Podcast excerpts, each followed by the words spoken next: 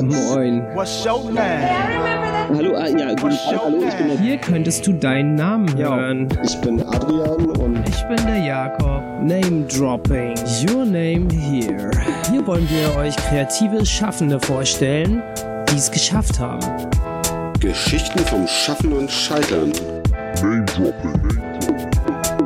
Alles, was echt ist und was ehrlich ist, das will man doch eigentlich wissen. Ich bin Jasmin Polat und ihr hört den Name Dropping Podcast. Herzlich willkommen zum Name Dropping Podcast. Ich bin der Adrian Ich bin der Jakob. und heute zu Gast haben wir über das Internet Jasmin Pollert. Hallo. Hallöchen, wie schön du meinen Namen ausgesprochen hast. Gerne doch. Gut recherchiert. Ja, Stell dich doch mal bitte ganz kurz in einem Satz vor. Ich bin Jasmin Pollert, ganz richtig, wie Adrian das ausgesprochen hat. Und ich bin ähm, Journalistin, Autorin und ich möchte eigentlich sagen Lebefrau. Liebe Frau ist super. Lebefrau, das habe ich mir vorher zurechtgelegt. Ich wollte schon immer mal irgendwo sagen, dass ich eine Lebefrau bin. Ah, jetzt konntest du es anwenden. Jetzt konnte ich es einfach mal anwenden. Wir sind doch unter uns, oder nicht? Das hört niemand. Ja, hört keiner zu. Nein. ähm, Stimmt ja gar nicht. Wir wissen schon aus dem Vorgespräch, dass du im Schlafzimmer dich aufhältst. Ähm, Richtig? wenn du jetzt vor dich guckst oder um dich guckst, was siehst du? Mein Lieber, ich sehe mein, äh, meine Himalaya-Salzlampe, die ich mir auf amazon.de erst äh, erstanden habe. Ich sehe das Buch Max Frisch Fragebogen und ich sehe, ähm, was sehe ich denn hier noch? Ich sehe ein Kinderbuch und das Kinderbuch heißt Der Bär schreibt heute Briefe mit Klappen von Axel Scheffler und Julia Danielson. Genau. Und sonst habe ich hier mein Teeglas, mein Laptop stehen. Es ist ganz muckelig und sehr unaufgeräumt. Schön. Ja. Fast, fast wie bei mir hier im Wohnzimmer. Ihr fragt euch sicherlich, warum ich eine Himalaya-Salzlampe habe, oder? Ja, ehrlich Nee. gesagt, ähm, ist, das, ist das so ein großer Salzkristall mit einer Lampe drin, Richtig. oder was? Habt ihr Ja? es gegoogelt? Nein, Ja, Nein. Nein, ich kann mir das vorstellen. Aber das kennt man doch. Das Ja. kauft man immer so bei Ja, äh. Kaffeeläden oder, Oder so. esoshop24.de. Das ist richtig. Oder man sieht es wie ich einfach bei seinem Therapeuten stehen und denkt sich, geil, das brauche ich für zu Hause. Hast du die eingesteckt einfach? Du, ich habe ich hab das gesehen und dachte, Moment mal, warum fühle ich mich eigentlich immer so offen und mitteilsam bei meinem Therapeuten? Es muss diese Himalaya-Salzlampe sein. Und dann habe ich sie mir bei auf, auf Amazon quasi gekauft. Ach so, ich dachte Ja. schon, du wärst jetzt da wegen Kleptomanie. Und ähm, nee, noch nicht.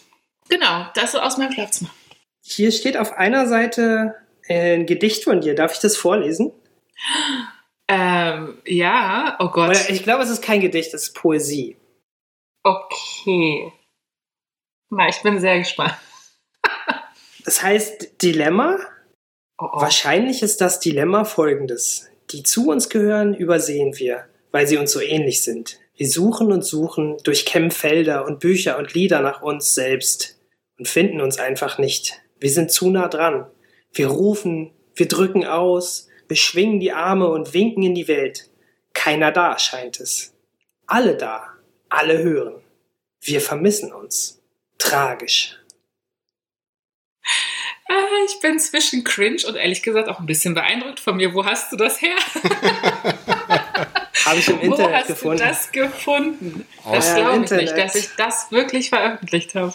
Hast du. Ja. Wahnsinn. Du bist Krass. Bloggerin, ne? du äh, schreibst über dich I selbst. Ja, Journalist wish. and Writer, Singer on the Side. Yes, baby. Und deswegen habe ich nämlich auch gleich mal hier so poetisch angefangen, weil ich die, äh, wir wollen ja die Person immer so vielschichtig Ja. wie möglich Du vorstellen. hast mich auch jetzt komplett, ich bin komplett, äh, wie sagt man auf Englisch, also so, ich bin äh, platt. Ja? Ich bin jetzt gerade richtig, ja, floored bin ich. Ich bin einfach platt. Platt von mir selbst, von dir, von allem. Und die Himalaya-Salzlampe ist nochmal, die tut nochmal ihr Übriges. Das Ja, i-Tüpfelchen. krass. Ja. Ja, dann sind wir jetzt eigentlich dabei, dass, genau, dass du das jetzt richtig stellen musst. Ja, Bloggerin finde ich auf jeden Fall schön. Das habe ich noch nie gehört und denke mir so, oh, I wish, ich wäre total gerne Bloggerin wahrscheinlich. Oder vielleicht wäre ich auch gerne Influencerin. Ich überlege ja, äh, umzuschulen, aber nicht ernsthaft, sondern Mhm. eher so. Gibt es da eine Berufsausbildung zum Influencer? Äh, nein, ich glaube, man muss einfach ähm, sehr viel im Internet sein und Mhm. äh, sehr viel, sehr viel kaufen, generell Dinge kaufen und irgendwann werden sie dir zugeschickt. So. Aber ähm, Ich habe ein Bloggerin, Buch darüber ähm, ja. gelesen Hm? von Marie-Louise Ritter. Kennt ihr die? Aha. Nee, Rate mal, was die ist. Influencerin. Influencerin? Genau. Und die hat ein Buch geschrieben, so wird man Influencer. Ach, Geil. Wie geil, oder? ja, da dreht Und? sich ja. Wow. Mhm. Äh, ich habe es halb durchgelesen. Äh, Da habe ich aufgehört. Ich weiß nicht, was dann passiert ist. Ähm, wir sind jetzt eigentlich so bei dem äh, Ablauf da, wo du dich selbst vorstellen musst. Deswegen hast du jetzt eigentlich schon angefangen, was du gerne sein würdest. Äh, vielleicht kannst du noch mal kurz sagen, wie es aus deiner Sicht ist. Aus meiner Sicht, ja, ich bin tatsächlich Journalistin, Autorin, Lebefrau wäre ich gerne, Bloggerin wäre ich gerne. Ich bin Mutter auch noch, das kommt noch hinzu. Und ähm, genau, das ist so, was ich mache den ganzen Tag. Im Prinzip immer irgendwas mit Medien mache ich. Dieser, kennt ihr noch diese Facebook-Gruppe oder war es StudiVZ mit irgendwas mit Medien? Das bin ich. Das ist ja inzwischen zu so einem Claim geworden für Genau. Leute, die in dem Bereich arbeiten, oder? Genau, das mache ich quasi den ganzen Tag. Mhm. Und ähm, Bloggerin, ähm, nee, aber so habe ich mal angefangen. Vielleicht, äh, doch, stimmt, ja. Von äh, 2015 an, da war ich mal Bloggerin. Da war ich nämlich mal bei dem äh, Berlin-Blog I Heart Berlin.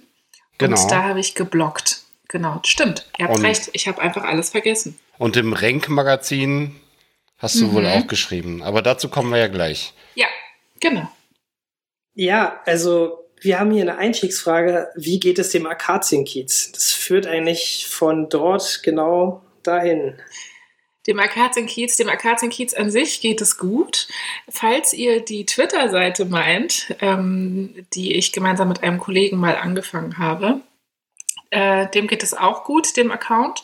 Allerdings mache ich da quasi nichts mehr, weil, ähm, ja, ich einfach, ich habe die Zugangsdaten nicht mehr. Ach so. Nein, also ähm, nein.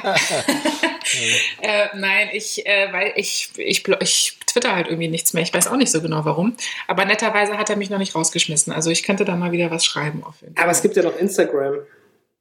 Stimmt, Instagram Ja. jetzt auch, da habe ich aber wirklich die Zugangsdaten nicht mehr. Okay. Also die habe ich echt nicht. Aber ähm, genau, dem geht's gut. Und ähm, der Kiez äh, ist belebt und blüht auf, würde ich mal sagen. Das ist ein Kiez in Berlin-Schöneberg, rund um die Akazienstraße. Und danach ist eben ein Twitter-Account und ein Instagram-Account benannt, der sich oder die sich eben um jenes drehen. Ne? Und ich Richtig. habe da mal Fotos eingesendet, eingesandt Ja. mit einem Ad. Und bei der halbgaren Recherche, zu der wir gleich kommen, habe ich mich selbst gefunden. Als ich Echt? äh, nach dir gesucht habe und dann über Akazienkiez und Halt, stopp, das führt doch jetzt eigentlich zu dem äh, Gedicht, was ich mal verfasst habe. Du hast dich selbst gefunden, als du nach mir gesucht hast. Wie poetisch kann es denn noch werden? Hm, Ich weiß, vielleicht habe ich auch nach Akazienkiez gesucht, aber, Ach, okay, bei, der, dann, aber bei der. Suche nach dir, bei der Suche nach dir kam der Akazienkiez und so weiter Ja. und so fort. Ähm, also bei mir war das jetzt so, am Anfang hatte ich äh, nicht richtig begriffen, woher ihr beide euch schon mal kanntet. Äh, Mhm. Adrian konnte sich noch so nebulös an irgendwelche Karneval der Kulturen, Events, Privatpartys erinnern. Aber es muss schon so einiges an Bier vorher geflossen sein. Er konnte es nicht Ja. mehr ganz zusammenkriegen, wie es vorher irgendwie, aber wahrscheinlich gemeinsame Bekannte. Genau. Äh, Ja. Tatsächlich habe ich dann aber eben in diesem Blog, es gibt nämlich von diesem Akazienkiez auch einen Blog Stimmt. auf, äh, ja, was eigentlich? Medium.com. Auf medium.com, genau. Genau, so. Medium.com. Äh, da steht, dass Adrian da irgendwie, ja, halt seine Bilder eingeschickt hat. Genau, und da wurde Das habe ich in der Recherche halt dann erst rausgefunden. So. ja, und da hat sich Ja, dann der. Kreis geschlossen. Ähm, nee, wir kennen uns über Flo. Ja, also Genau. wir kennen uns privat. ja, ähm, genau, wir kennen uns über Flo, mit dem ich mal zusammen war. Und das war oder ist ein guter Freund von Adri. Und, Schönen Gruß an ähm, Flo. Ja. Hallo Flo. Und ähm, genau, das ist aber auch schon viele Jahre her. Ich weiß gar nicht mehr, so bestimmt sieben Jahre oder so, ja. oder? Was denkst du? Min ja, Schon mindestens. sieben, acht Jahre. Ja. Und da waren wir auf vielen, ähm, auf vielen WG-Partys zum Karneval der Kulturen. Wir waren öfter mal in diversen Etablissements in äh, Schöneberg. Genau. Und da haben wir uns immer mal wieder gesehen. Und ich habe mir auch vorgenommen, dass wir das heute auf jeden Fall ähm, erzählen, weil ich nämlich schon immer mal jemanden grüßen wollte. Und ich grüße jetzt heute mal Flo. Das heißt, du lässt dich in ganz viele äh, Sendungen einladen, wo du dann jedes Mal jemand anders grüßen kannst. Möglich ist es, aber Mhm. mich lädt ja keiner ein. Bis auf jetzt. Ah, Moment. Moment. Du warst gerade in einem Mama Lauda Podcast zu hören. Das stimmt, ja, das stimmt. Per Sprachnachricht. Das geht jetzt auch noch ganz, Genau. ganz, ganz, ganz modern. Vielleicht können wir dann auch ähm, überleiten. Ja, Äh, das Foto ist von 2010. Wir kennen uns seit mindestens zehn Jahren. Krass, Adri. Ah, Ja, Bam. bam. Aber jetzt kannst du überleiten. Äh, ja, zu deinem äh, Spezialgebiet, Adri. Also, Ja. ich könnte jetzt auch noch über Podcasten erzählen und Instagram. Äh, wir haben ja auch Instagram, aber wir machen da nicht so viel Stories. Du machst ziemlich viel Stories. Äh, ich habe ein paar Sachen gesehen. Ja, Ähm, und da wollte ich halt sagen, vielleicht ist das ja auch das neue Bloggen. Dass man halt das Vloggen macht, ne? dass man Mhm. diese Ja. Videos macht und ich kaum, ich meine, also liest es noch irgendjemand, diese Blogs? Das ist doch eigentlich nur in Verbindung mit viralen Videos dann immer noch interessant, oder? ja. Also im Ich glaub- Unterhaltungsbereich eher schon, ja. Entschuldigung. Ja, ist gut. Ich glaube auch, also Blogs liest man quasi, das ist so der Hintergrund, einfach wenn man wirklich wissen will, wie das Rezept ganz genau funktioniert. Aber man guckt eigentlich ja auch, wenn man sich jetzt zum Beispiel Kochen oder Kochen bei New York Times anguckt, da schaue ich mir die Stories an. Und wenn ich dann wirklich nochmal ganz genau wissen will, wie viele Mengenangaben ich brauche, gucke ich vielleicht nochmal auf den Blog oder in die App. Aber Blogs sind meiner Meinung nach tot. Oh, Oh. wer gießt sich hier gerade so laute Wasser ein? Wer macht hier sowas? Ich war das. Ich muss mir mal ein Teechen reingießen hier. Naja, ich denke mal, Blogs haben jetzt äh, in der Science noch Berechtigung und so, also in der Wissenschaft, ne? ah, okay, da kenne ich mich natürlich nicht aus. Das kann ja, sein. ich jetzt Ich auch meinte nicht, jetzt aber eher ich so postuliere das jetzt einfach. Also da, wo es um, um Unterhaltungswert und so geht, dann ist wahrscheinlich und Popkultur ist so ein Video durchaus angenehm. Äh, darf ich noch mal eine Sache fragen? Ähm, der Akazienkiez noch mal, ja? Also gibt's den jetzt noch, diesen, diesen Channel? Oder wird, ist der eingeschlafen oder was hat's damit auf sich? Nee, den gibt's auf jeden Fall noch. Mein äh, Kollege Hannes Leitlein, der arbeitet bei der Zeit, der ähm, befüllt den regelmäßig. Und ähm, ich bin da einfach ein bisschen faul, ehrlich gesagt, und vergesse das immer. Aber er hat mich, wie gesagt, netterweise noch nicht davon gestrichen. Ich werde jetzt, sobald wir hier aufgehört haben, werde ich irgendwas im Akazienkiez äh, posten oder Akazienkiez related. Irgendwas machen. Und den gibt's auf jeden Fall auf Twitter noch, Hm. auf Instagram und anscheinend auch einen Blog. Den habe ich aber allerdings selber noch nie ähm, mir angeguckt. Äh, wir schicken dir den Link dann hier in den Show Notes. Schickt mir mal den Link. genau. Äh, ich würde jetzt die halbgare Recherche machen. Genau. Da ratter ich jetzt Fakten äh, runter, die ich von dir gefunden habe im Internet. Gerne. Und ähm, du kannst Einspruch erheben und wenn dir eine ganz, ganz tolle Anekdote zu irgendwas einfällt, kannst du mich auch gerne unterbrechen. Okay. Die halbgare Recherche. Ähm, du sprichst laut Internet Deutsch, Englisch, Französisch, Türkisch, Arabisch, Hindi und Niederländisch. Yep. Cool.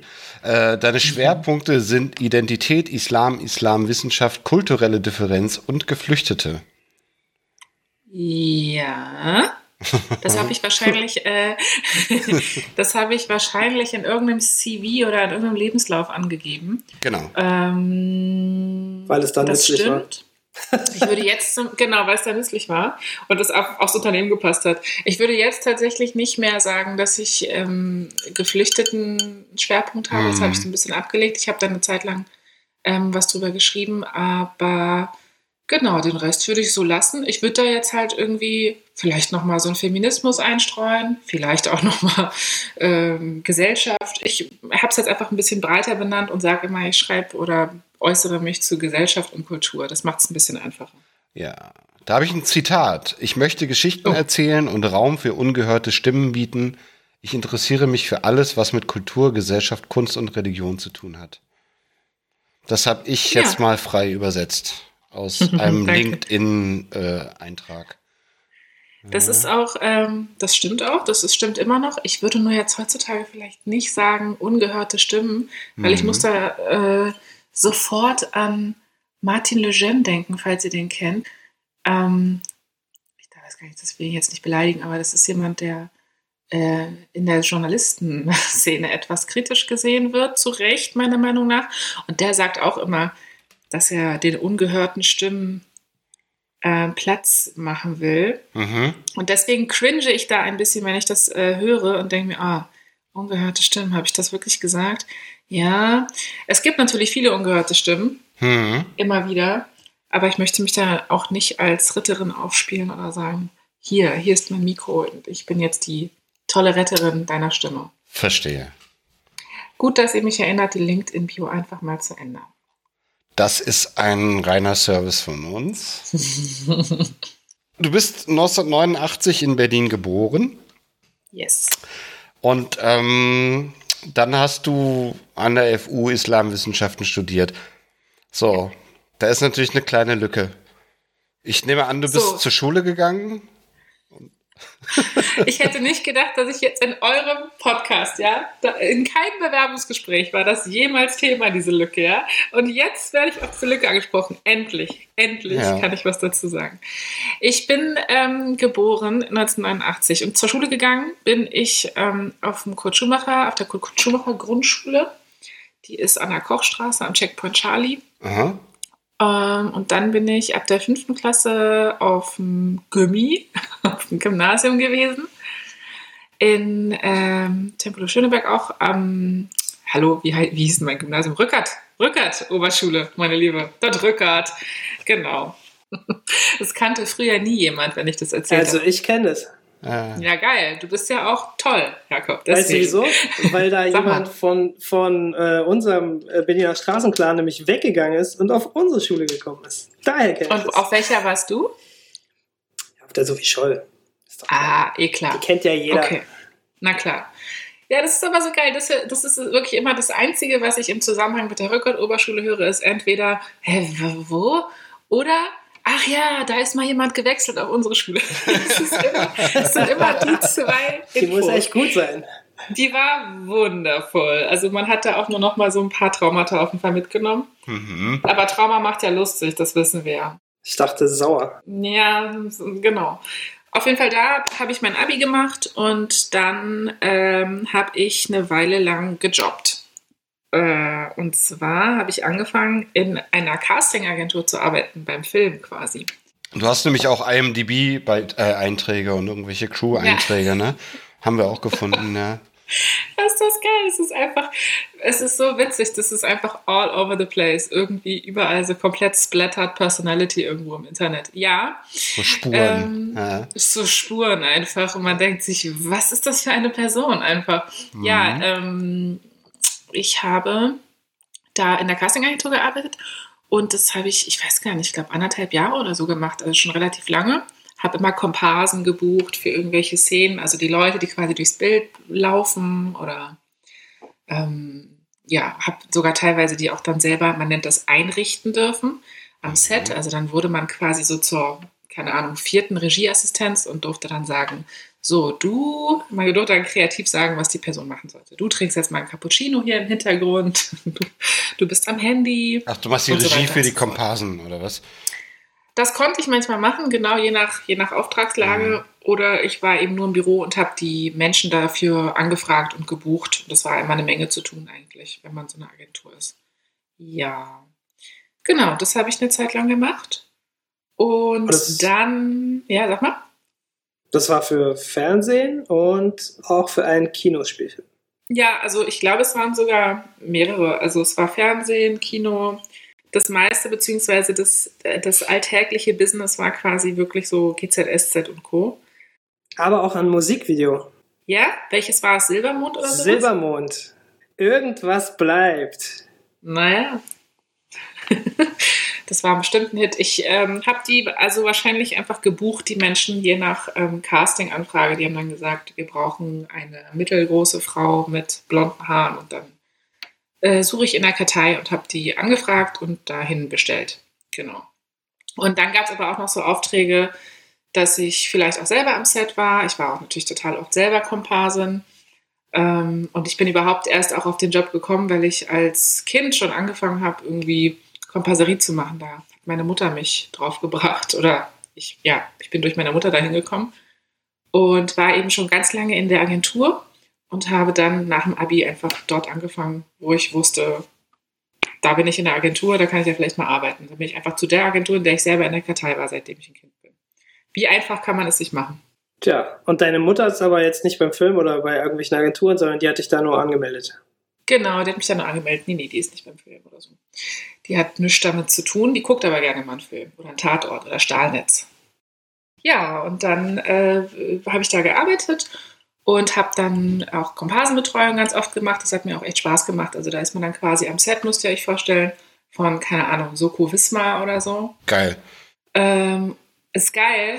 Soko Wismar. Ist so ein Guilty Pleasure von mir. Das ist nämlich so trashig. Na, da wird es sich sicherlich freuen, dass ich bei in irgendeiner Soko Wismar-Folge sogar auch mal einen ganzen Satz gesagt habe. Hey, naja, die habe ich noch nicht gesehen, die Folge. Ja, ich, ich glaube, die ist irgendwie irgendwo noch im Internet. Die ist auch super alt natürlich. Könnt ihr mich mal kurz aufklären? Was ist das? Es gibt so, äh, vom ZDF gibt es diese Soko-Reihe, wo es immer eine Sonderkommission in irgendeiner Stadt gibt. Und diese Soko-Reihe hat verschiedene Abstufungen von schlecht. Äh, Ach so, die verschiedenen Städte, ja, ja. ja genau. Also Wismar, Wismar ist schon ganz schön nicht so geil. Wien ist die schlimmste. Habe ich aber auch mal geguckt. Naja. Genau, und da hat man dann eben Komparsen eingerichtet. Das, äh, Quatsch, nicht eingerichtet, jetzt sage ich ja schon wieder dasselbe, sondern da habe ich Komparsen betreut. Das ist nochmal ein ganz anderer Job. Da bin ich quasi wie so eine Set-Mitarbeiterin und habe denen dann immer die Abrechnungsscheine gegeben, für Käffchen und gute Stimmung gesorgt, Probleme und so weiter und so fort. Und ich möchte behaupten, dass ich eine sehr gute Komparsenbetreuerin war. Es hat mir auch echt Spaß gemacht. Es war immer so ein bisschen wie mit so einer Kindergartengruppe, nur halt Erwachsene. Ach, das ist so wie ähm, Feelgood Manager. Ja, genau. Also ich bin einfach für die Belange und Bedürfnisse der Komparsen da ah, gewesen okay. und ähm, habe dann da eben auch die Abrechnung am Ende gemacht und so weiter und so fort. Das war eigentlich immer ein ganz dankbarer, cooler Job. Feel Good Manager? Ja, das sagt man heute so ein People-Business. Äh, wenn ich mal eine Frage äh, stellen darf, an welchem äh, also Zeitraum oder welchem Jahr befinden wir uns jetzt eigentlich gerade so? Ähm, wir befinden uns gerade im Zeitraum, ich habe Abi gemacht 2008, glaube ich. Und mhm. ähm, so 2009, 2010, also da, wo Adel und ich uns auch kennengelernt und äh, lieben gelernt haben. da habe ich. Ähm, oh, ich habe da was verpasst. Jetzt wird's aber spannend. ähm, nee, genau, da habe ich beim Film gearbeitet und war eben mit besagtem Flo in einer Beziehung, monogam. Und das habe ich dann, glaube ich, insgesamt drei Jahre gemacht. Also ich und Film, das war so, ich glaube, drei Jahre habe ich da gearbeitet. Ja. Unter anderem, also ich war dann auch einmal Aufnahmeleiterin tatsächlich bei einem äh, Abschlussfilm von einem Menschen, der jetzt Sänger ist, der heißt Moritz Kremer, einer meiner äh, ja, auch einer meiner Lieblingssänger sozusagen und der hat damals Regie gemacht und da war ich mal Aufnahmeleiterin und Aufnahmeleiter ist ähm, nochmal ein ganz anderer Job als Komparsenbetreuung. Komparsenbetreuung war gut, habe ich gerne gemacht. Aufnahmeleitung wirklich ganz schlimm.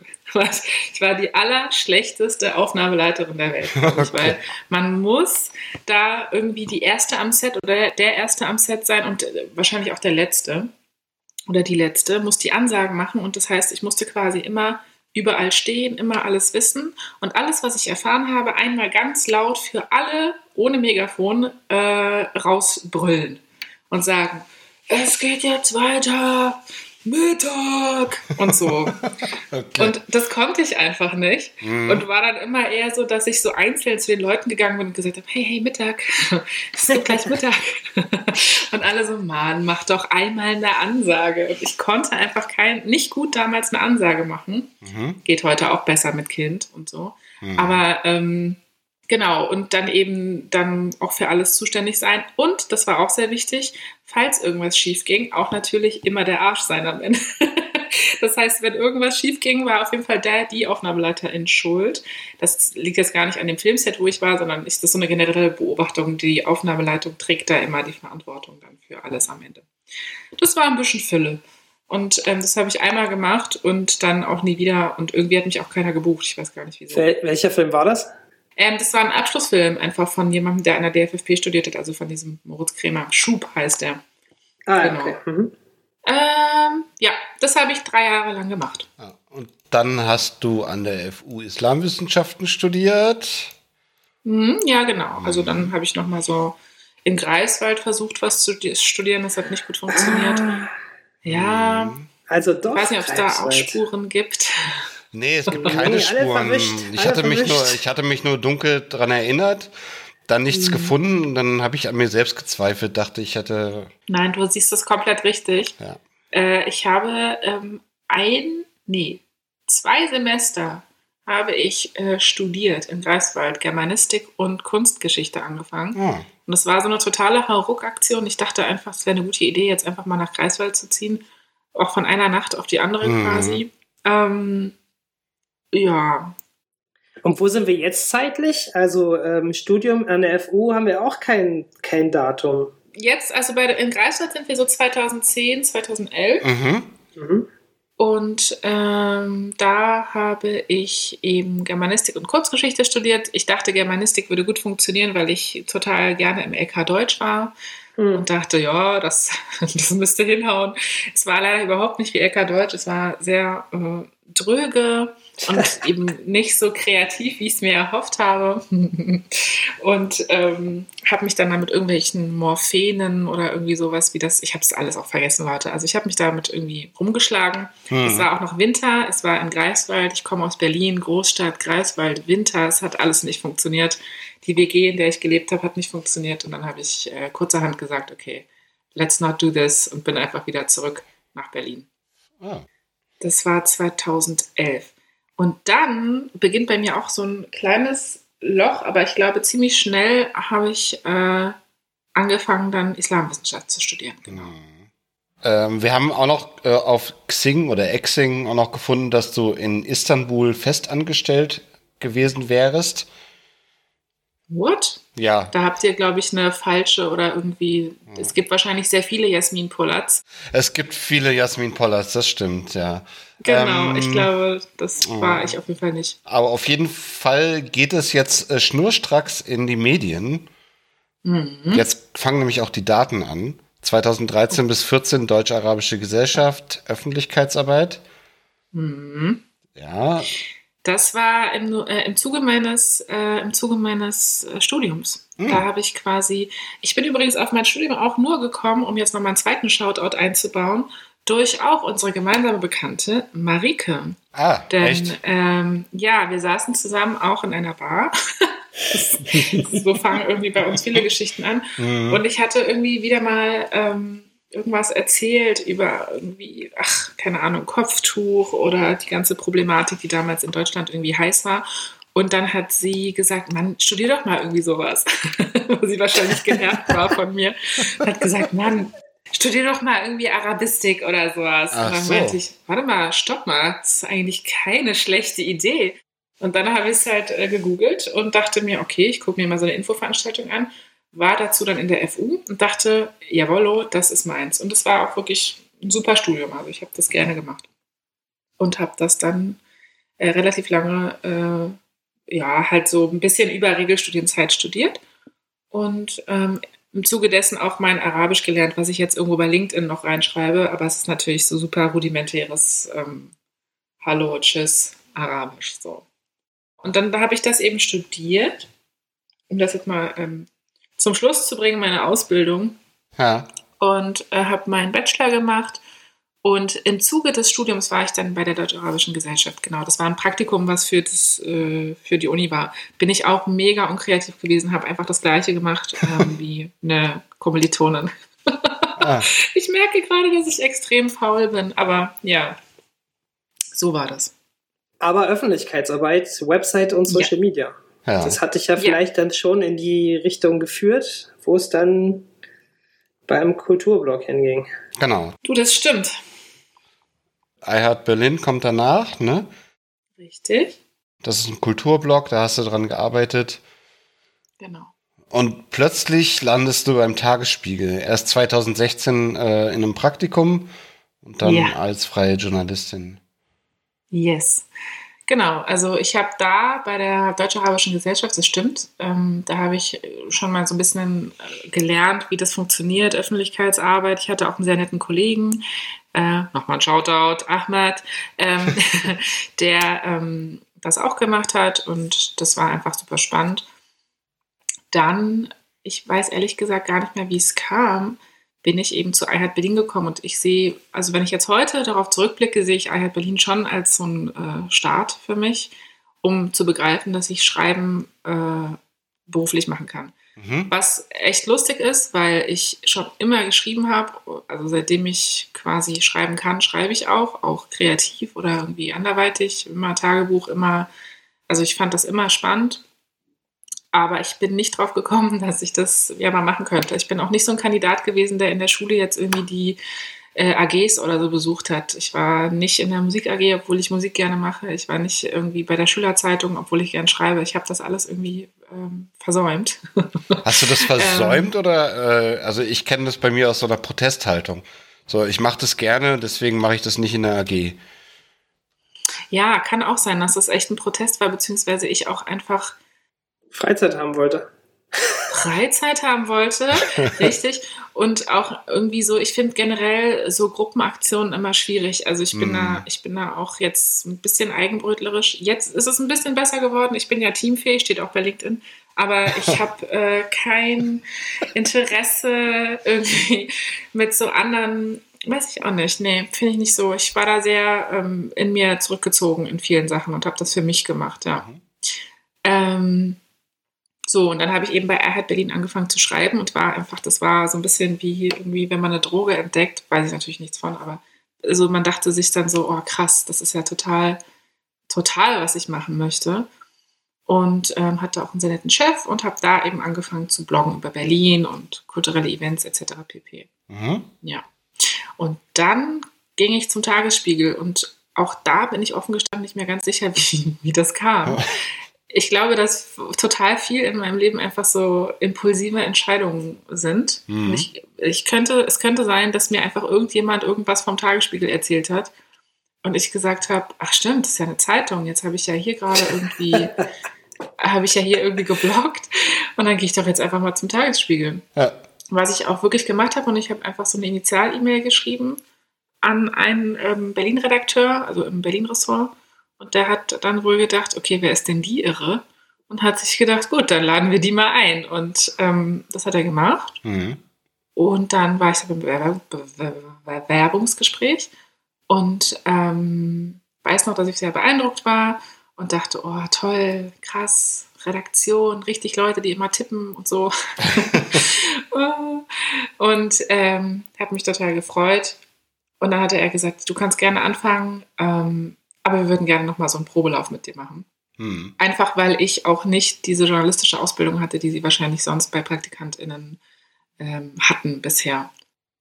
Und dann habe ich da eben so einen Probetag gemacht und lustigerweise konnte ich halt alles auf Anhieb. Ich sage jetzt nicht, dass der erste Text super war, Mhm. aber ich wusste irgendwie intuitiv, obwohl ich offen gestanden auch nicht viel Zeitung vorher gelesen habe, wie es funktioniert. So. Und ähm, habe dann auch so meine erste so Reportergeschichte gemacht. Ich weiß noch, ich wurde an Alex geschickt. Das war kurz nach der Silvesternacht in Köln und ähm, sollte da mal so ein bisschen gucken, wie die Stimmung am Bahnhof ist. Ähm, naja, auf jeden Fall ähm, war das total so ein Erweckungserlebnis für mich, weil ich dachte, oh, krass, ich, ich, ich, ich kann das ja. So. Mhm.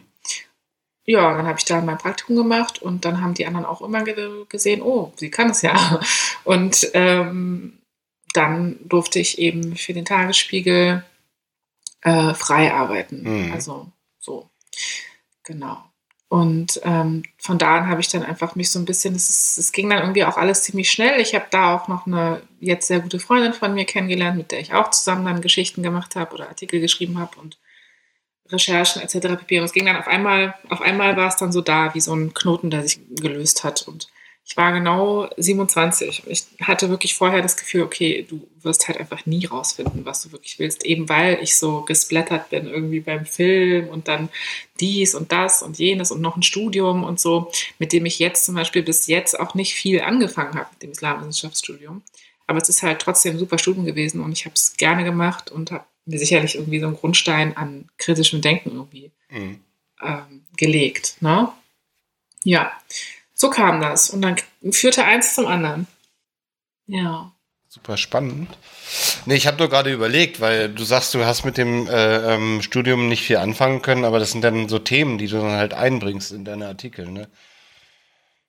Ja, beziehungsweise ich bin da immer noch im Überlegen, ob das mir, also die Themen bringe ich natürlich ein, aber andererseits sind die Themen ja auch in der Gesellschaft einfach da. Ja, klar. Ähm, so, deswegen weiß ich immer nicht genau, was genau es mir gebracht hat, bis auf, dass ich wirklich so, also erstens, dass ich es gerne gemacht habe. Ich finde, man sollte auch ja studieren, was man einfach auch wissen möchte oder was man gerne studieren sollte. Es muss jetzt nicht immer so zielführend sein wie Jura oder so. Mhm. Ähm, aber ich finde, es hat mir natürlich schon, gerade mein Orientalismus-Seminar, das hat mir total geholfen zu verstehen, ähm, ohne da jetzt zu wissenschaftlich zu werden, was westliche Hegemonie ist und so weiter und so fort. Also wie man da so ein bisschen nochmal einen kritischen Blick, das kritische Denken, das hat es gefördert. Ja, du siehst ja dann halt auch so ein bisschen den Kontrast, ne? Also die Unterschiede ja. äh, zwischen diesen Kulturen zum Beispiel. Ja, also ich sehe vor allem, ich sehe nicht nur den Kontrast zwischen den Kulturen, sondern ich sehe auch die, ähm, die Anspruchshaltung des sogenannten Westens mhm.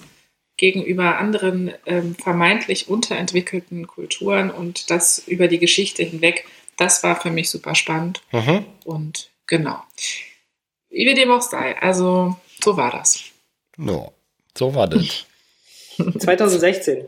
Das haben wir jetzt. Mhm. Genau. Das war, das war 2016 und dann habe ich angefangen, frei zu arbeiten. Mhm. Und habe dann hier und da immer wieder, ich kann es euch gar nicht mehr sagen, also es war einfach, äh, eins führte wie gesagt zum anderen. Ich habe dann hier und da einen Text, da einen Text, da einen Text. Das hat, es war auch wunderbar. Und dann ähm, hat sich die Frage nochmal aufgemacht, äh, wie es weitergeht. Und dann wurde mir auch ein Volontariat angeboten. Und ich hätte es eigentlich auch gemacht. Es kam dann aber noch eben das Angebot von Watson, direkt eine feste Redakteursstelle zu bekommen. Und dann habe ich das genommen. Ja. Ja. Das stimmt, Und das steht hier so. Das ist so, ja.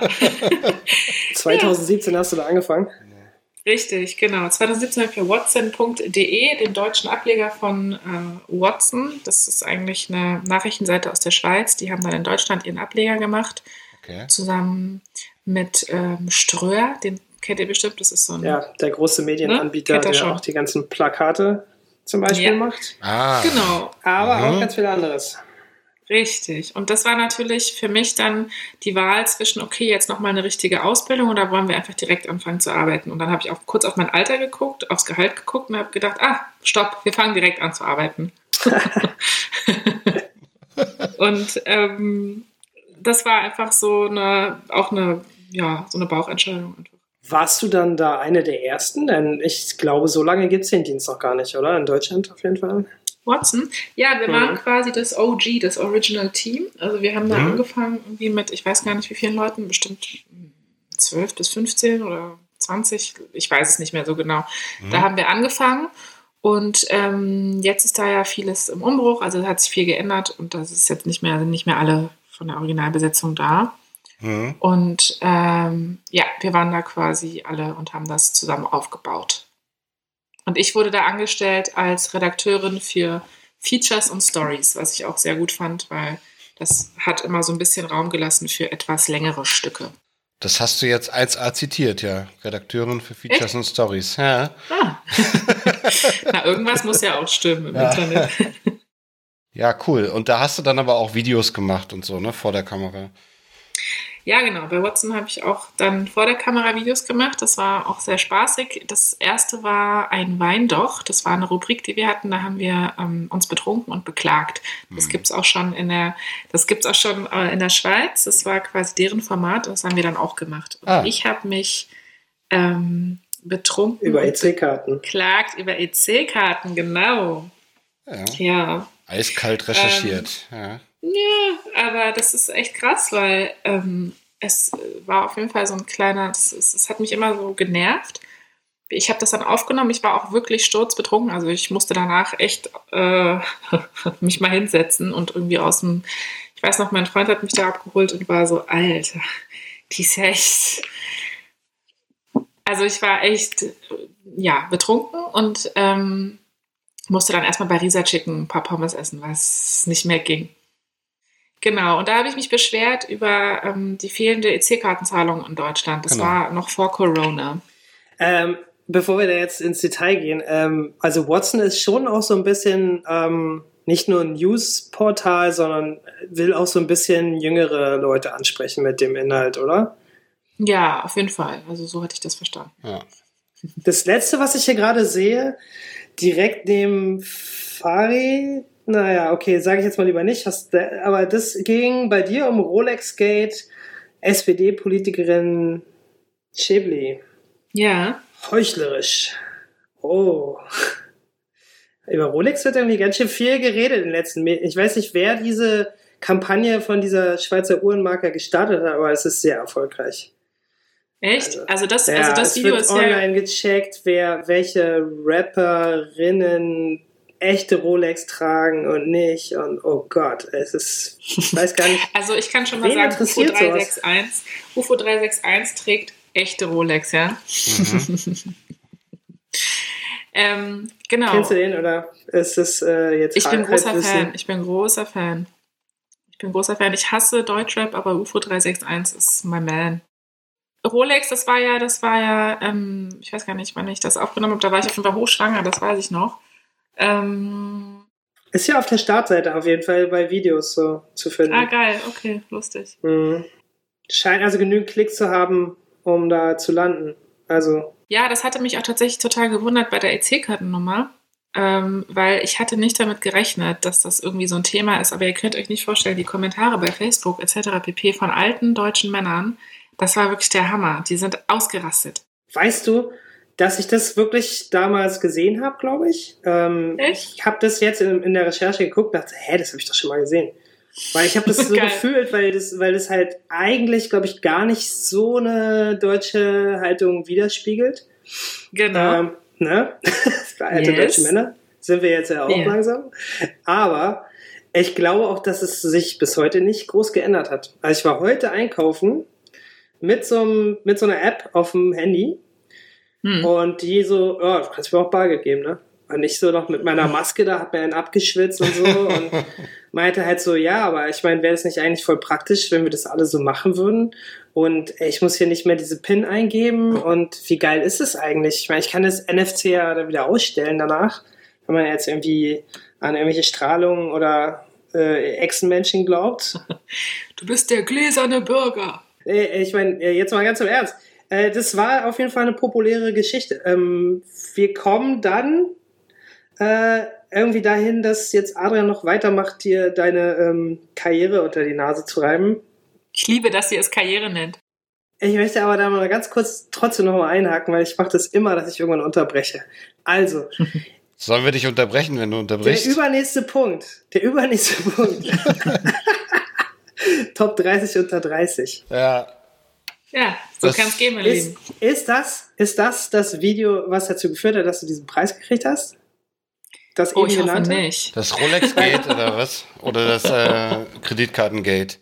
Ich weiß nicht so genau, ehrlich gesagt, ähm, ob das dazu geführt hat, ähm, aber auf jeden Fall meine, ähm, meine Arbeit bei watson.de und ähm, meine Chefin, die mich dafür vorgeschlagen haben, äh, das hat dazu geführt, genau. Dass ich diesen Preis, also beziehungsweise entschieden hat es ja dann nochmal jemand anders, diese Jury, aber vorgeschlagen wurde ich da von meinen Chefinnen und Mhm. ähm, genau, die Arbeit bei Watson hat da auf jeden Fall zugeführt, würde ich mal sagen. Vielleicht auch dieses Video. Achso, da wird also nur so eine Persona vorgeschlagen und die Jury recherchiert dann selber. Genau, ja. Also es wird nicht konkret ein Werk sozusagen honoriert, sondern die Person. Ähm, ich glaube, es gibt auch, ich, es gibt auch so unterschiedliche Kategorien, aber es sind jetzt für das spezielle Top 30 unter 30, das sind eher Personen, genau, und man schickt da natürlich ein paar Arbeitsproben und so mit, aber die gucken dann nochmal selber. Ja. Okay, also das ist jetzt auch nur, weil ich dieses ganze Watson-Universum nochmal so ein bisschen äh, nicht so vorbeistreichen lassen wollte. Aber hm. jetzt macht Adrian weiter mit 2017. 2017 hast du auf der NR-Jahreskonferenz moderiert, wo ich nicht weiß, was das ist. Und ich schließe daraus, dass du ein Stipendium erhalten hattest, weil du über ein Projekt erzählt hast. Oder hast du da moderiert? Das stimmt. Nee, ich habe da nicht moderiert, sondern genau, ich habe an der Konferenz teilgenommen. Die NR-Recherche, das ist die Netzwerk-Recherche-Konferenz. Oh, okay. Ähm, mhm. Genau, die ist in Hamburg, da bei Jakob. Mhm. Und ähm, die. Ja, in meinem Wohnzimmer. Ich wollte gerade sagen, in seinem Wohnzimmer. Ja. In seinem Wohnzimmer, genau. Ähm, die findet jährlich statt, musste dieses Jahr auch wegen Corona ausfallen. Und da treffen sich viele JournalistInnen und ähm, sprechen über ihre meist investigativen Recherchen oder wie ja. auch immer. Und wir hatten zusammen mit zwei Kolleginnen, hatte ich da ein Stipendium äh, bekommen, um eine Recherche zu finanzieren, die wir gemacht haben zu sexualisierter Gewalt an geflüchteten Frauen. So, das ist ziemlich sperrig zu erzählen, aber es war eine ziemlich coole Erfahrung, weil da echt äh, tolle Leute sind und da durften wir so ein bisschen über unser Projekt quasi sprechen. Mit wem hast du das zusammen gemacht? Ähm, das ist meine gute Kollegin Pas oder Freundin Pascal Müller. Die arbeitete bis vor kurzem bei BuzzFeed äh, Germany ganz lange. Mhm. Und ähm, Daria Sukacuk heißt die. Das ist eine weitere Kollegin, die, ich weiß gerade gar nicht, was sie aktuell macht. Journalistin sein mhm. wahrscheinlich. ja. Jetzt haben wir wieder keine ja äh, Jahreszahl, aber hier steht Radio-Features, äh, zum Beispiel für den Deutschlandfunk. Ja. Mm, ja. Das kam dann eben auch nochmal ausgelagert quasi. Das äh, habe ich gemacht, ähm, auch im Zuge dieser Recherche, mhm. habe ich zusammen mit Pascal ähm, ein Radiofeature daraus gemacht für Deutschlandfunk. Also ah. quasi aus, der, aus dem Artikel, der dann im Tagesspiegel erschienen ist, by the way, mhm. ähm, habe ich nochmal ein Feature gemacht äh, in, in, in Deutschlandfunk. Verstehe. Und jetzt kommt die Frage, wir sind jetzt in der Gegenwart, was machst du jetzt? Jetzt, ja, das ist eine gute Frage. Das ist total spannend eigentlich, weil äh, für mich, nicht für andere vielleicht, für mich ist es spannend, weil ähm, ich war jetzt sehr lange in der Elternzeit, ich bin ja Mutter geworden und war über ein Jahr in Elternzeit und wollte jetzt im April anfangen zu arbeiten. Dann kam Corona, es ja. hat sich alles so ein bisschen verschoben, Kita zu und so weiter und so fort. Und ähm, jetzt bin ich bei der ARD äh, im Hauptstadtstudio und bin da im Social Media Team. Das äh, Top 30 unter 30 ähm, hast du jetzt ja 2018 bekommen, ne? Mhm. Ähm, ich habe jetzt gerade, weil du den Namen nochmal genannt hast, die, mir die Liste nochmal anguckt, weil irgendwie hat es gerade geklingelt, denn die Pascal Müller vom mhm. BuzzFeed, die hat auch da den Preis gekriegt. Deswegen würde ich jetzt mal vermuten, ihr habt den wahrscheinlich auch für eure äh, Recherche dann gekriegt? Ähm, ja? Nee, das Oder ist, ist tatsächlich das komplett losgelöst. Wir hatten, das, ja, das war ein totaler Zufall, ähm, dass sie das auch in dem Jahr bekommen hat und äh, natürlich ein schöner Grund zu feiern, dass wir den beide bekommen haben. Okay, weil, das ist ja ähm, interessant, ja. Ja, ist total spannend, also, also oder cool gewesen, weil ähm, ja, das war wirklich einfach Zufall. Sie war bei BuzzFeed, ich war bei Watson und ähm, wir haben da jeder diesen äh, Titel quasi verliehen bekommen. Ist ja kein richtiger Preis, den man physisch kriegt. Ja. Die besten 30 unter 30, mhm. also es geht da um jo Journalisten, junge Journalisten von 21 bis 30 Jahre. Und mhm. ähm, das Medium oder der Verlag, der dahinter steht, ist das Medium Magazin. Das hat nichts mhm. mit diesem Medium.com zu tun, was wir vorhin nee. schon mal genannt haben, sondern es ist ein Magazin für Journalistinnen mhm. und Journalisten steht jedenfalls hier so. Genau. Ähm, könnte man ja auch so stehen lassen. Äh, die äh, aktuellen, da kenne ich auch gerade zwei, die äh, von einem meiner Lieblingspodcasts auch sind. Jan Kawelke mhm. und Vassili Golot. Ich weiß nicht, ob du die kennst. Ja. Aber nicht nur Podcasts, sondern sind eben auch richtig. die sind auch richtige Journalisten. Ja. Jedenfalls ja. einer von beiden weiß ich. Äh, äh, und ähm, die Regeln, in denen du jetzt den Preis hattest, das sind aber auch wirklich schon Namen von den Medien, die die jetzt vertreten. Ne? Also ja. ähm, das ist schon ist das so eine Art Ritterschlag oder ist das ein wichtiger Preis? Ich kannte den ehrlich gesagt vorher nicht. Äh, das ist nicht schlimm, dass du den nicht kanntest, aber ja, ich finde schon, ähm, für mich war das auf jeden Fall ein Ritterschlag. Ich habe das auch bis heute angeheftet als Tweet bei mir schön auf dem Twitter-Kanal stehen, mhm. dass jeder sofort weiß, wenn er hier auf meinen Kanal kommt, Zack. wie professionell es wird. Und dann guckt er sich die Tweets durch und denkt sich, warte. ähm, ja, doch, das ist ein Ritterschlag und ähm, das war wirklich auch eine tolle Erfahrung für mich, weil ähm, wie du schon sagst, da sind namhafte Menschen dabei, da sind sehr viele schlaue Menschen dabei und ähm, und die sind noch unter 30. Also das ist. unter 30, jung, ja, und irgendwie frisch im Kopf. Und ähm, nee, also es ist wirklich eine, es ist eine tolle Verleihung, es ist ein toller Preis, das kann mhm. ich jetzt echt nicht anders sagen. Ähm, ich, ich glaube, die Diskussion oder was dann da besprochen wurde, ähm, da hatten Pascal und ich ein paar Einwände. ich weiß aber ja. nicht mehr genau, worum es ging, offen gestanden. Ich war da auch hochschwanger und mhm. bin da einfach nach äh, Frankfurt. In Frankfurt ist das mhm. ähm, getingelt. Und es war, es ist auf jeden Fall ein Ritterschlag, es ist cool und man lernt eben dadurch auch nochmal andere Leute Gutes kennen. Netzwerken, ne? Genau, ja. doch. Das macht doch nochmal ja. ein paar Türen auf, finde ich schon. Ich hätte jetzt äh, nochmal die Frage, wenn du vor der Kamera stehst, ja? Also jetzt hm. arbeitest du ja eigentlich gerade nicht vor der Kamera, wenn ich das richtig verstehe, aber bei WhatsApp. Na, nur auf Instagram. Ja, gut, okay. Ich meine, was heißt Spaß. nur? Es ist, glaube ich, das Medium, mit dem man die meisten Menschen auf der Welt erreicht. Also. kann äh, gut sein, ja. Nee, aber nein, ich stehe nicht vor der Kamera beruflich.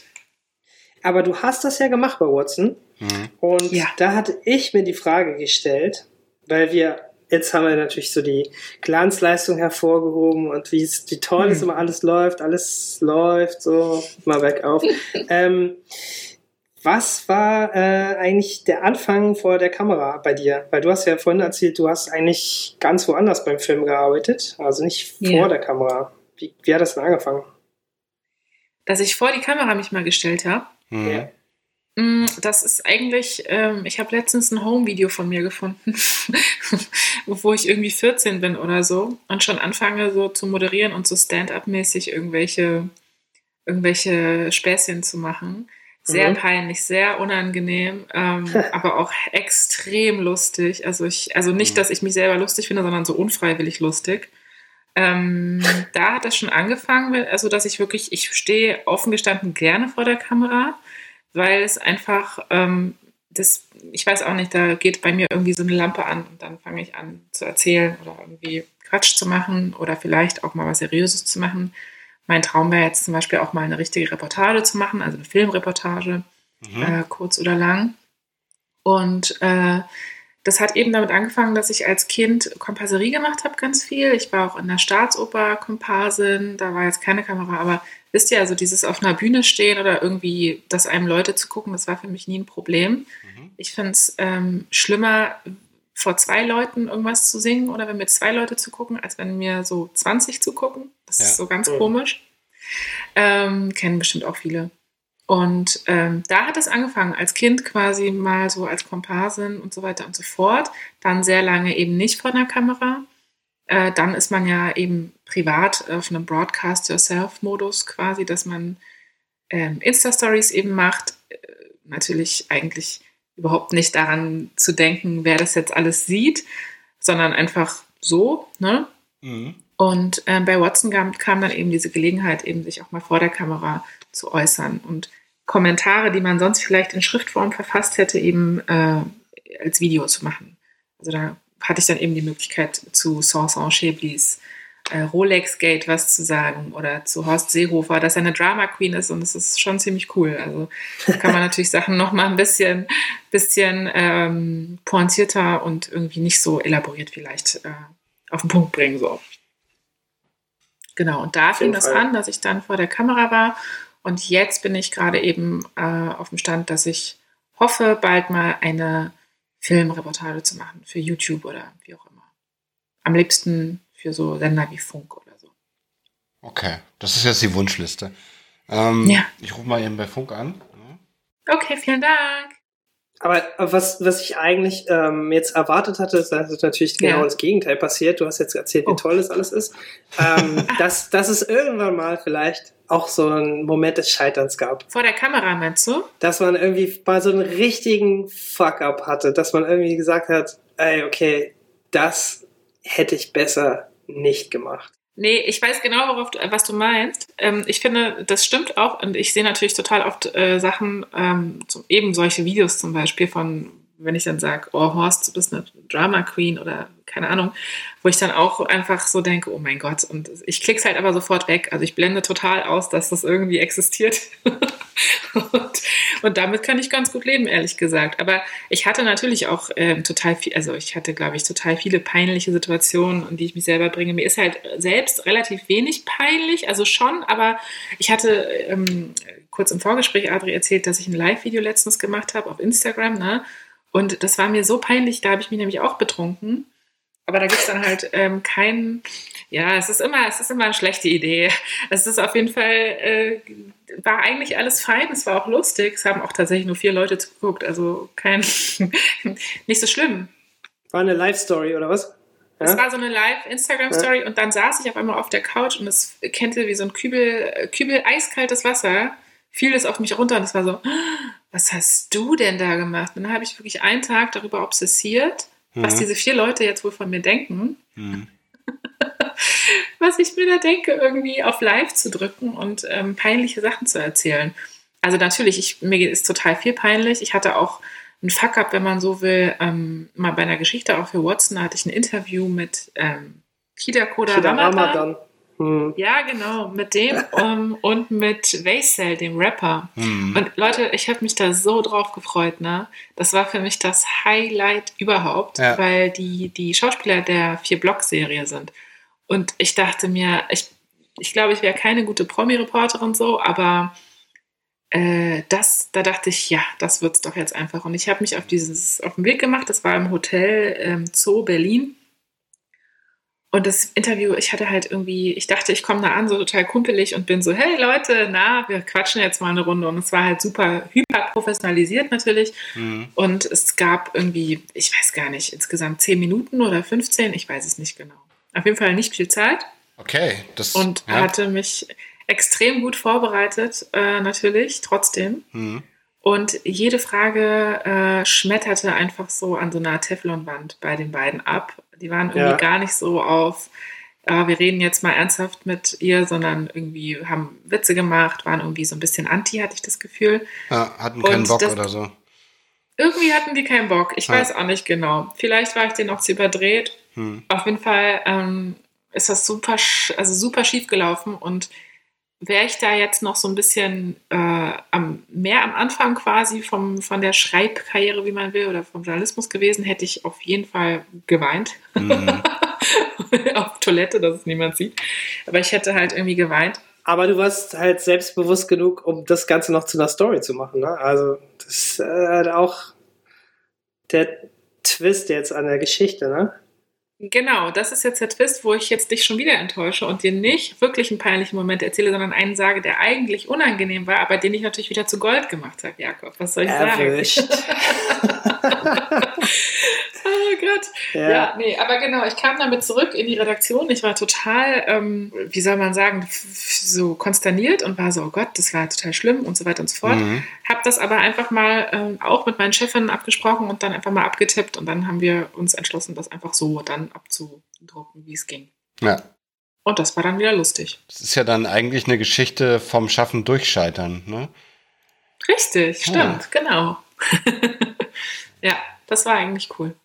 Ich frage mich so ein bisschen an der äh, Geschichte. Natürlich hast du jetzt so ein bisschen erzählt, wie das da war. Das hast du auch geschrieben. Ich habe dir ja gelesen. Ähm, da weiß man jetzt natürlich nicht so richtig, äh, war der Hintergrund jetzt wirklich nur, dass du halt einfach mega Fan von der Serie warst oder von dem Schauspieler oder äh, war das tatsächlich was, was du auch so sonst gemacht hättest? Weil du hast jetzt gerade gesagt, du bist eigentlich keine Promi-Reporterin. Äh, hm. Ähm, nee, ich bin keine Promi-Reporterin im Sinne von, dass ich jetzt mich immer mit Promis treffe. So, also das habe ich natürlich auch schon mal gemacht und finde ich auch lustig äh, mhm. und gut, aber es ist jetzt nicht so mein, meine Kernkompetenz, wollte ich damit sagen. Aber dadurch, dass es eben die, also ich kenne mich gut mit Promis aus, versteht mich nicht falsch, aber ich meine jetzt so, ich meine jetzt so auf einem also richtige Promis, ne? Nicht so aus Deutschland so. Ja, genau, richtige, richtige Promis. Nein, ich muss, also ich muss dazu mal sagen, so dass äh, ich glaube halt, dass, ähm, wo ich das gelesen habe bei dir, dass es eventuell auch vielleicht ein bisschen daran lag, dass ähm, das jetzt vielleicht auch zu einer Zeit war, wo die Promo hatten, ähm, mhm. wo du so einen Slot hast und wo die halt am Tag, keine Ahnung, 100 äh, Interviews machen. Also viel, Toll. wie in so einen Tag reinpasst und mhm. du dann da irgendwie am Nachmittag angeschüsselt kommst mit vielleicht irgendwie keinem richtigen Konzept, keinem richtigen Thema, sondern hey, so lass mal quatschen. Und vielleicht dann auch einfach für die Menschen also wir, ich höre das voll auf von Musikern, wenn die ein bisschen erfolgreich sind, dass sie dann diese Promo-Phase haben. Mm, ja. Und es war ein riesen vermarktetes Ding, diese Serie. Die ist mm. ja auch tatsächlich international sogar irgendwie einigermaßen bekannt geworden. Ich weiß nicht, ob die gesinkt wurde, aber auf jeden Fall in Deutschland, das lief ja irgendwie wie geschnitten ja. Brot so, ne? Also das war die ja. Serie. Alles andere, was ja. in der in diesem äh, Milieu, Genre das ist alles mhm. gefloppt und die haben es irgendwie geschafft. Und vielleicht auch deswegen, weil die auf einem anderen Medium gesendet haben. Weiß ich nicht. Voll. Also äh, da habe ich mich vielleicht falsch ausgedrückt. Ich hatte ähm, mich schon extrem gut vorbereitet und ich glaube, das Problem war eher, dass ich mich hingesetzt habe und quasi mit denen über Politik bis irgendwie Popkultur reden wollte. Also ich hatte wirklich ja. verschiedene Themenblöcke richtig. Ja. Und die hatten, glaube ich, so, ähm, die hatten erwartet, dass ich so ein Promogespräch eben führe und dass ja. ich sage, hey Leute, ich liebe die Serie. Wie schwierig war es, Tony Hammer die zu spielen? Ah. Und, oder, oder was ist so an dir wie Toni und was nicht? Ja. So, ja. und das habe ich halt nicht gemacht, ne? Bist du deine Rolle oder wie, bla bla. Ja. Genau. wie krass ist es, da aufzuwachsen und bla.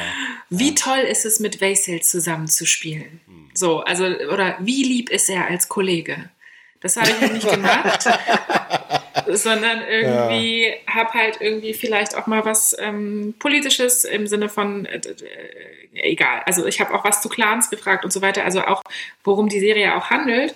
Und mhm. ich glaube, da hatten die einfach nicht so Bock drauf. Also ich nee. muss sagen, ja. Basil war noch ein bisschen netter so. Ich habe auch gar nichts gegen Kita äh, Ramadan. Ich finde den eigentlich auch so von der Sache, was der macht, das finde ich total super. Er hatte, glaube ich, einen schlechten Tag und das hat dann die, das, das hat die Managerin, glaube ich, auch so gesehen unter uns. die war so, ähm, ja, sorry. und ich war so, alles gut, ist entspannt. Und so ist es doch auch eigentlich lustig. Jeder hat ja mal einen schlechten Tag. Ja, du hast ja jetzt auch nicht deinen Job deswegen verloren, sondern im Gegenteil sogar noch eine Story daraus gemacht, über die wir jetzt reden. Also vielleicht sind ja, es auch genau diese Stories, die sich eben von diesem, ja, doch schon ein bisschen äh, wiederholsamen Mustern von gewissen Interviews auch abheben. Ja, ich finde äh, halt einfach alles, was echt sind. ist. Genau, ja. ich finde einfach alles, was echt ist und was ehrlich ist, das will man doch eigentlich wissen.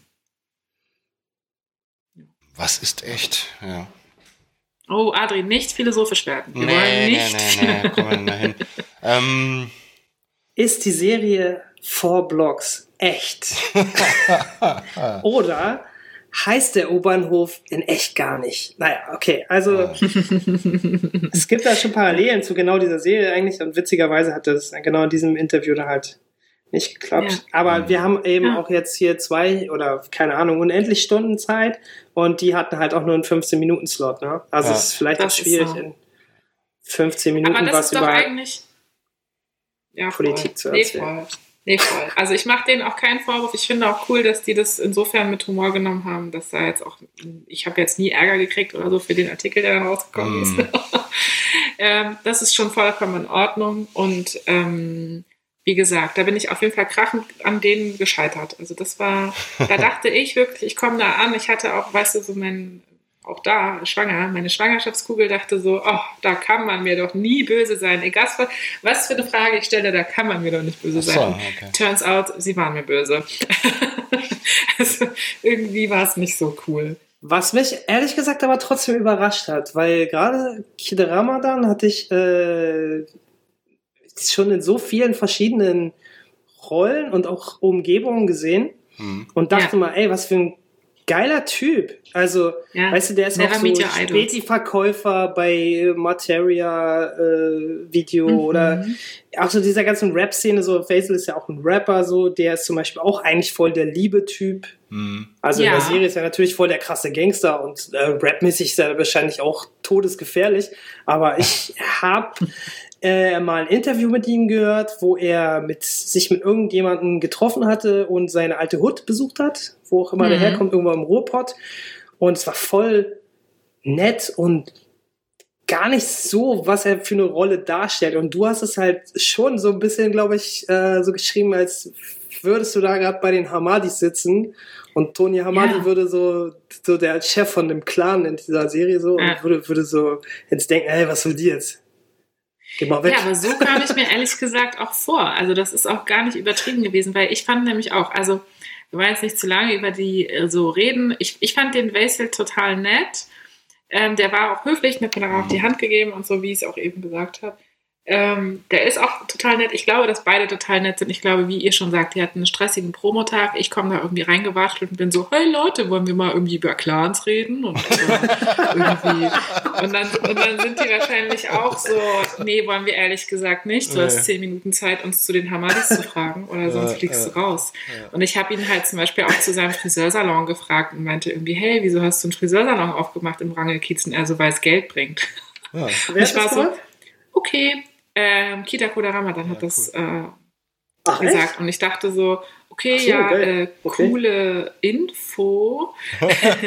Wie kann ich das jetzt? Really? Also ich meinte dann auch so, okay, kann ich das dann schreiben?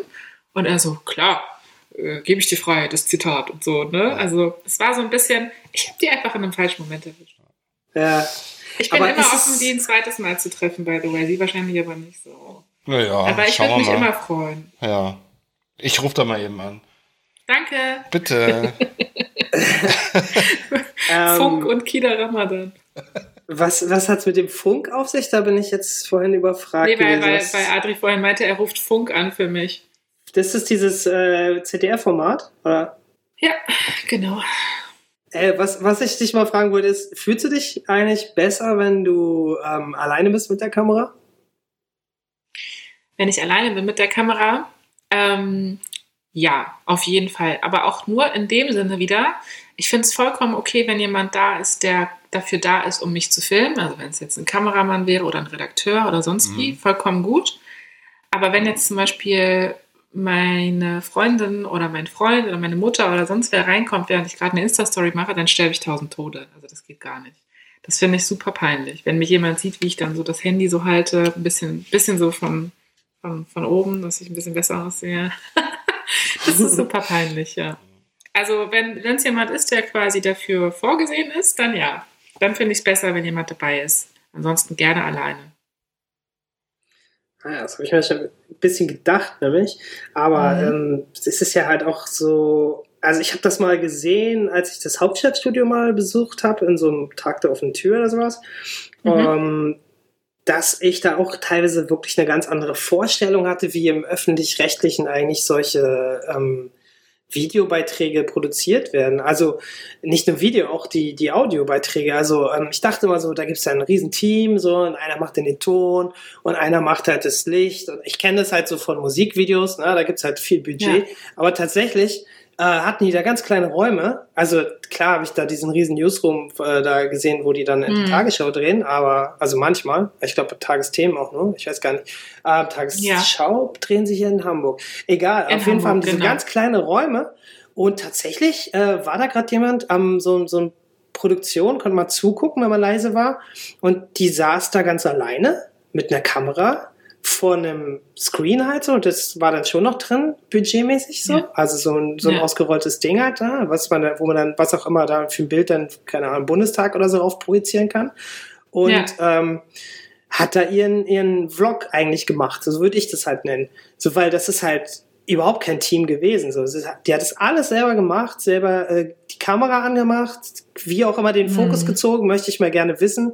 Ähm, und, und alles produziert und dann wird es innerhalb von kürzester Zeit halt ähm, eingepflegt, weil die haben ja jetzt auch äh, das Zeitalter des Internets relativ gut erschlossen, muss ich sagen. Mhm. Ja. Ähm, also muss man den öffentlich-rechtlichen schon mal lassen, dass sie in letzter Zeit ein paar Sachen gar nicht so schlecht gemacht haben. Ähm, Das so stimmt. Mediatheken und angestellt. sowas gepflegt. Er hat dich angestellt, super Sache. Also alles richtig gemacht. Also, ja, das war jetzt halt einfach nur so, ähm, das heißt, dass man in dem Beruf eben auch tatsächlich wirklich ganz allein mit der Kamera auch arbeitet. Also ist der Unterschied dann noch überhaupt da zu einer Story auf Instagram machen oder wie siehst du das? Ähm, ja, auf jeden Fall. Also so, ich würde sagen, dass da schon ein Unterschied ist, in, also thematisch natürlich. Man wird Ja, natürlich mobiler, ne? also Mhm. man hat mehr Möglichkeiten. Ich glaube aber auch, dass das sich natürlich auch jetzt langsam überlappt. Es gibt ja auf Instagram zum Beispiel auch viele Formate, die informieren. Mhm. Ähm, ich könnte Ja, oder die ARD ist auf YouTube jetzt. ja, überleg dir das mal. Ja, Das ist crazy, oder? das ist crazy.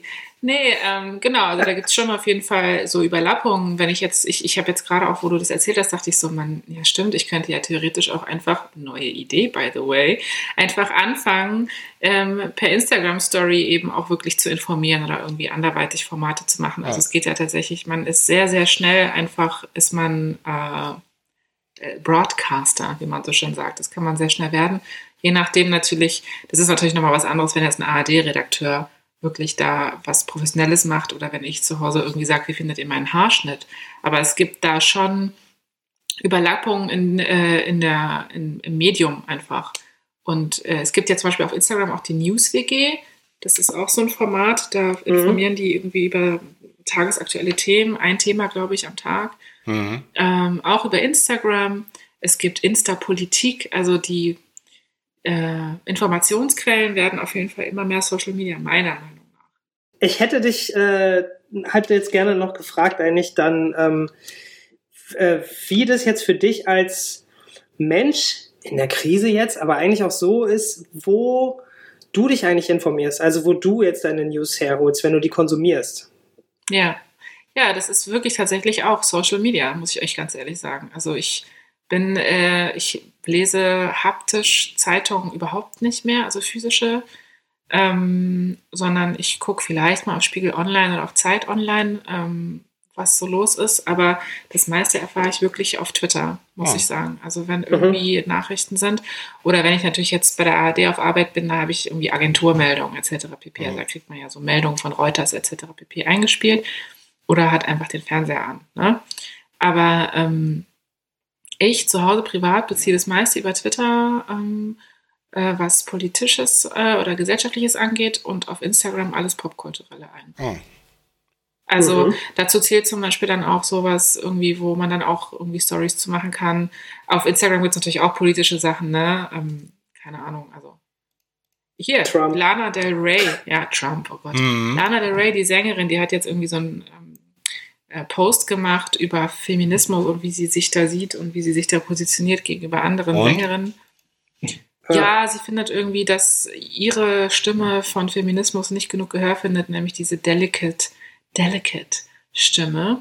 Aha. Ich kann es nicht mehr genau wiedergeben. Das ist für mich auch äh, ja, nicht so ganz äh, logisch gewesen, was sie gesagt hat, obwohl ich auch ein Fan von ihr bin. Aber das war auf jeden Fall, das war nichts, meiner Meinung nach. Und ähm, das sind ja auch so Themen, die dann auf Instagram einfach sind. Ne? Da posten dann eben KünstlerInnen irgendwie auf Instagram, wie sie sich ähm, gesellschaftlich sehen oder eine gesellschaftliche Debatte. Ähm, genau, und auf Instagram kann man sich, finde ich, auch super informieren zu gesellschaftlichen Themen. Also da habe Ja. ich f- jetzt kürzlich erst auch was gelernt zu ähm, Fatphobia. Also da gibt es ja ganz viele ja, Bubbles sozusagen, Ja. die man sich erschließen kann. Äh, du bist halt genau in der Bu- Bubble jetzt gerade, ne? The thematisch, ne? Also, In welcher jetzt? Adrian? Was meinst du? Ach so, ja, ja. Äh, wir sind jetzt hier in der, in der, in der Promi, Promi-Medien-Bubble, ne? Oh, Ja, mittendrin. ja, beziehungsweise auch in der Journalistenbubble, ne? Weil, also ich habe eine Zeit lang gar nicht mehr Inst äh, Instagram doch, äh, gar nicht mehr Twitter konsumiert, weil Mhm. alle, die, denen ich da gefolgt bin, waren Ja. eigentlich entweder selber Journalisten oder es waren einfach direkt die Newsportale. Ach so, Und- okay. Ja. Ich dachte, du wolltest gerade, Äh, mhm. ja, ich dachte, du wolltest gerade überleiten zum Quiz, aber ähm, ja, das können wir jetzt machen. ähm, nee, meine Bubble ist ganz schrecklich auf Twitter. Das ist, ähm, das sind lauter hey, du irgendwelche. folgst mir doch. Ja, du bist toll, aber die meisten sind einfach das war jetzt nur ein. Ja. spießige Eltern, die darüber schreiben, Ja. wie viele Bratwürste sie am Tag essen und ach, keine Ahnung.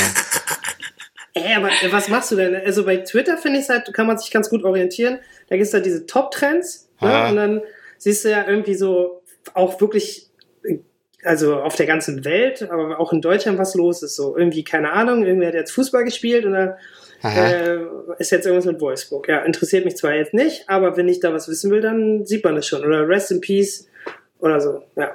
Keine Ahnung. Ich habe auch, glaube ich, zu viele Algorithmen abgestellt, weil ich altmodisch bin. Ähm, Ach so, hä? Algorithmen abstellen bei Twitter, wie funktioniert das? ach, keine Ahnung. Das schneiden wir alles raus. Ähm, wir haben jetzt hier über äh, Lana Del Rey äh, geredet. Super Überleitung. Ah, Ich habe nämlich jetzt hier ein kleines Quiz vorbereitet. Thema, Yes. Thema ist irgendwas mit Medien. ah. Nice. Achso, der Gewinner kriegt einen ganz tollen Preis. Meistens äh, gewinnt die Gästin. Geil. Das nimmt schon mal die ganze Anxiety weg von mir, die ich habe, obwohl ich ziemlich sicher bin, dass es vielleicht meine Themen sind, aber ich habe trotzdem Angst. Äh, Jakob wird aber alles geben. Ich habe fünf Fragen. Okay. Äh, diesmal ist es Wer hat's gesagt? Ich habe fünf Zitate und jeweils drei Möglichkeiten. Geil. Seid ihr soweit? Ich bin Yes. soweit. Okay, erste Frage, erstes Zitat. Menschen, die verrückt genug sind zu denken, sie könnten die Welt verändern, sind diejenigen, die es auch tun. Äh, Albert Einstein. Wer hat es gesagt? Steve Jobs, Nena oder Britney Spears? Steve Jobs? Du sagst Steve Ich Jobs? sag Nena. Du sagst Nena. Wäre auch mein nächster Tipp. Habt ihr eingeloggt? Ich logge ein. Ich logge ein. Ja, das Ich log ist- auch ein. Okay. Äh, Jakob hat den ersten Punkt, das war Steve Jobs. Okay, krass. Verrückt, da hätte ich jetzt auf jeden Fall gesagt, Nena, die benutzt auf jeden Fall Worte wie verrückt. Ja, kommt auch noch mal. Ähm, jetzt kommt ein ganz verrücktes Zitat. Zeit ist die Zahl der Veränderung hinsichtlich des davor und danach. Wer hat es gesagt? Boris Becker? Aristoteles? Oder Uschi Glas? Kannst du das Zitat nochmal sagen? Zeit ist die Zahl der Veränderung hinsichtlich des davor und danach. Ich wünschte, es wäre Uschi Glas, weil die hat doch immer so eine Gesichtscreme verkauft. Aber ich glaube, es war Aristoteles. Also mir fällt dazu auch nichts anderes ein. Also es wäre ein perfekter Spruch für eine Gesichtscreme. Hm. ähm, das könnt ihr natürlich jemand in den Mund gelegt haben, aber da bin ich jetzt auch. Also es, es hört sich zwar nach einer falschen Fährte an, aber ganz ehrlich, sorry, der Bobbele, das traue ich ihm nicht zu. Das Da geh traust ich auch auf- zu. Also man kann ja, wir können ja beide das gleiche einloggen, ne? Das geht ja. Ja. Aristoteles, Aristoteles. Bam, bam. Habt ihr beide einen Punkt? beide. f- Yes. Yes, ihr hört die Yes. Fanfare. Ähm, bei Uschi Glas, falsche Fährte. Ich habe überlegt, wer ist denn einigermaßen alt und kann über Zeit und Vergänglichkeit was sagen. Äh, aber du bist auch kein Promi-Reporter anscheinend, weil ich glaube, die Zitate von Uschi Glas, naja. Nee, ich bin kein Promi-Reporter. Ähm, Aber von Boris Becker hätte das ruhig sein können. Der Boris Na, Becker, der- der hat manchmal ein paar ganz ähm, philosophische Ja. Gedanken auf Twitter. Äh, ich bin drin, oder was? das, das wurde ihm doch in den Mund gelegt. Äh, okay, Ähm, ja. Okay, hier lasse ich erstmal das halbe Zitat weg. Ähm, Es wird sonst zu leicht. Okay, Unvollkommenheit ist Schönheit, Wahnsinn ist Genialität. Sagte Lady Gaga, Marilyn Monroe oder Marilyn Manson? Also du meinst den Artist oder das Artist Marilyn Manson. Naja, also ich habe hier, eigentlich sind es ja Kunstfiguren. Lady Gaga, Marilyn Monroe und Marilyn Manson. Sag nochmal das Zitat. Unvollkommen. Unvollkommenheit ist Schönheit, Wahnsinn ist Genialität. Das ist sowas, da würde ich jetzt sofort, sofort sagen Marilyn Manson. Ich glaube aber, es war Marilyn Monroe. Ich habe von Marilyn Manson schon ziemlich gute Interviews gelesen, wo der intelligente Sachen gesagt hat. Ich weiß aber nicht, ob die nicht alle von diesem einen süddeutschen Journalist erfunden worden sind. Ich würde Marilyn Manson auch nehmen. Und du Marilyn Monroe. Richtig. Also eben stand es, glaube ich, 2 zu 1 für Jakob, ne? Mhm. Äh, Marilyn Monroe ist richtig. Dann haben wir jetzt 2 zu 2. Ich würde so, yes, wo sind die Fanfaren? Tüdüdüdüdüdüd. Dun, dun, dun, dun. Seit wann haben wir Fanfaren? Du hast das Soundboard noch nicht ausgepackt, äh, Jakob. Das packe ich im Edit nachher aus. Genau. Nummer 4 von 5. Die erste Regel lautet, das Geld anderer Leute zu verwenden. Wer hat es gesagt? Donald Trump, Jeff Bezos oder Kanye West? Das ist gut. Jeff Bezos. Der Amazon CEO. Genau. Ich würde fast Trump sagen. Mhm. Ja, ich sage Trump. Du, Könnte auch sein. habt ihr beide eingeloggt oder wollt ihr noch Ja, überlegen? Ich lock das ein. Ich, ich bin safe. Ah, Kanye West ist richtig. Ah, Das ist sehr krass. der, der Krass. alte Businesshase Kanye. Hm. Okay. Ja, Mhm. Das letzte Zitat lasse ich mal unübersetzt. ja. I love Germany, it's wonderful here. I love the Apple-Strudel. Mhm. Wer hat das gesagt? David Hasselhoff, Kim Kardashian oder George W. Bush? David Hasselhoff. Ich sage Kim Kardashian. Und zwar wahrscheinlich, wo sie noch nicht mal in Germany war, sondern in Austria zum Wiener Opernball. Wenn das stimmt, kriegst du einen Das Doppel-Extra-Punkt. wäre Ja. so gut, oder? Ja, ähm, gut, Ja, lockt stimmt's. ihr ein? Ja, David Hasselhoff. Kim Kardashian ist richtig. So, Leute. Jasmin geil. hat gewonnen. Juhu. Dann, dann, dann recherchieren wir mal eben, wo das Zitat herkommt. Das Achso, wäre machst du geil. jetzt on the fly, oder was? Ja, on the fly. Wir haben ja hier, ich habe dieses Internet hier bestellt. Ja. Ähm, keine Ahnung. Kim Kardashian, und du meintest in der Vorbereitung noch irgendwas mit Kim Kardashian. Ich noch, hey, wir wollen nicht über Kim Kardashian in unserer Sendung reden. Ja. Und du. Ich mach das einfach. Doch, Ja. jeder will über Kim Kardashian reden. Ja, eben, das war, das war jetzt ein trojanisches Pferd. Ich habe das jetzt hier so reingeschummelt. Ja, cool. Damit hat Jasmin gewonnen, wie ich glaube ich schon erwähnt hatte. Juhu. Das gönne ich dir. Komme ich von jetzt ins Herzen. Fernsehen? Ja. Ja, bei Funk kommst du auch. Ja, dein Wort in Gottes oder in Funks Gehörgang. Ja. Ist es jetzt eigentlich, macht ihr euch darüber lustig oder ist das was Gutes? Weil ich meine, Jan Nee, das- Böhmermann hat jetzt ganz lange gekämpft, um aus diesem zweiten Jugendprogramm rauszukommen. Ach so, nee, Und- ich bin wirklich Fan. Also das Nee, ist nee. ernst gemeint tatsächlich. Also, Glaube ich auch. Das Achso, weil ich finde die Beiträge nämlich auch gut, die die da machen, Ja, aber es ist nee. trotzdem so ein bisschen unterm Radar, oder? Findest du? Ich finde, ich, ich glaube, es Mhm. kommt drauf an, ähm, auf welchen Radar man guckt. Ich glaube, es ist unterm Radar in der, in der mm, Ü40-Bubble. Mhm. Und alles Ah, darunter ich ist, glaube ich. ja, bist du? Tada. Ja.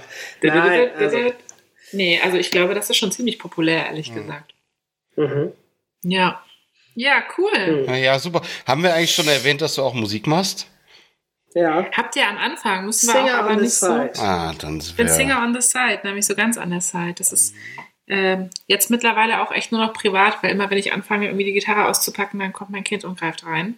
Hm. Deswegen, ähm, ich weiß nicht, was er mir damit sagen will. Aber ähm, genau, das mache ich echt quasi nur privat.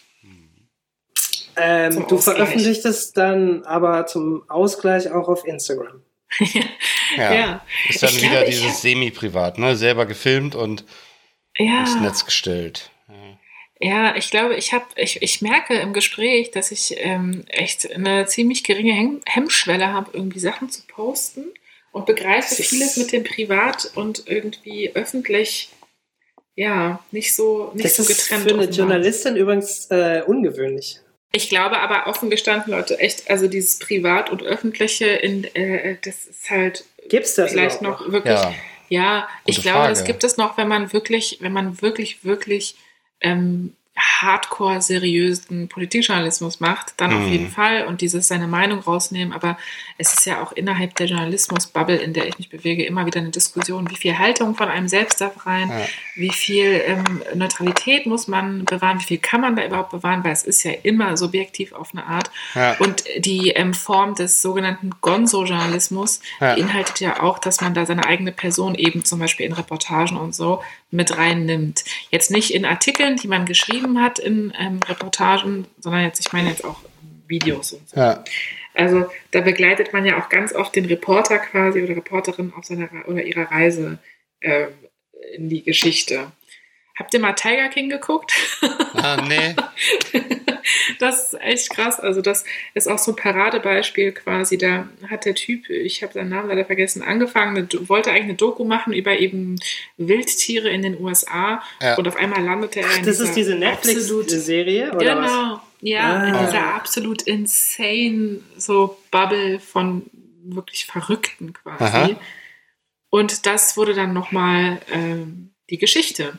Ja. Und da hat er am Anfang den Zuschauer auch total mitgenommen, natürlich, ne? Und gesagt, Ja. ich bin so und so.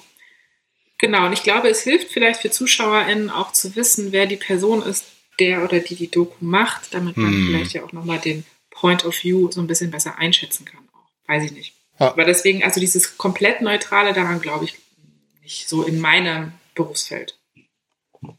Nee, das gibt's ja auch zum Beispiel in der Geschichtsschreibung nicht und so. Also dieses komplett Neutrale ist, Ja. glaube ich, einfach so ein Ideal, das man erreichen können, möchten, kann, wie auch immer. Mhm. Naja, Wenn du jetzt Also zum Beispiel Tagesthemen machst, versuchst du möglichst neutral zu sein.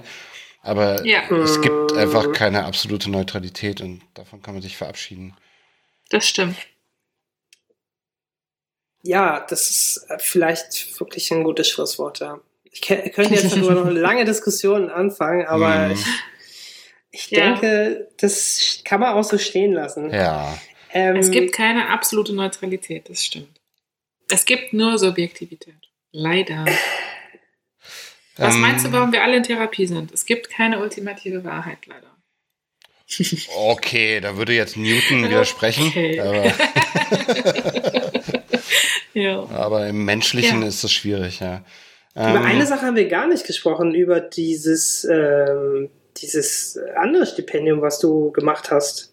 Das Ja. ISJ, oder Stimmt. ja. Das es? war auch gut. IJP, ja. IJP? International Journalists Program, glaube ich. Ach Ja. so, ah, aber ich habe die äh, Bedeutung Ja. nicht rausfinden können. Mhm.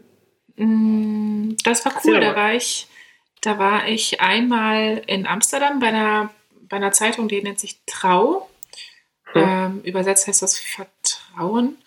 Und ähm, da habe ich, durfte ich zwei Monate in Amsterdam leben, was ziemlich cool war. Und habe da bei der Zeitung gearbeitet. Das war so ein Austauschprogramm mit JournalistInnen.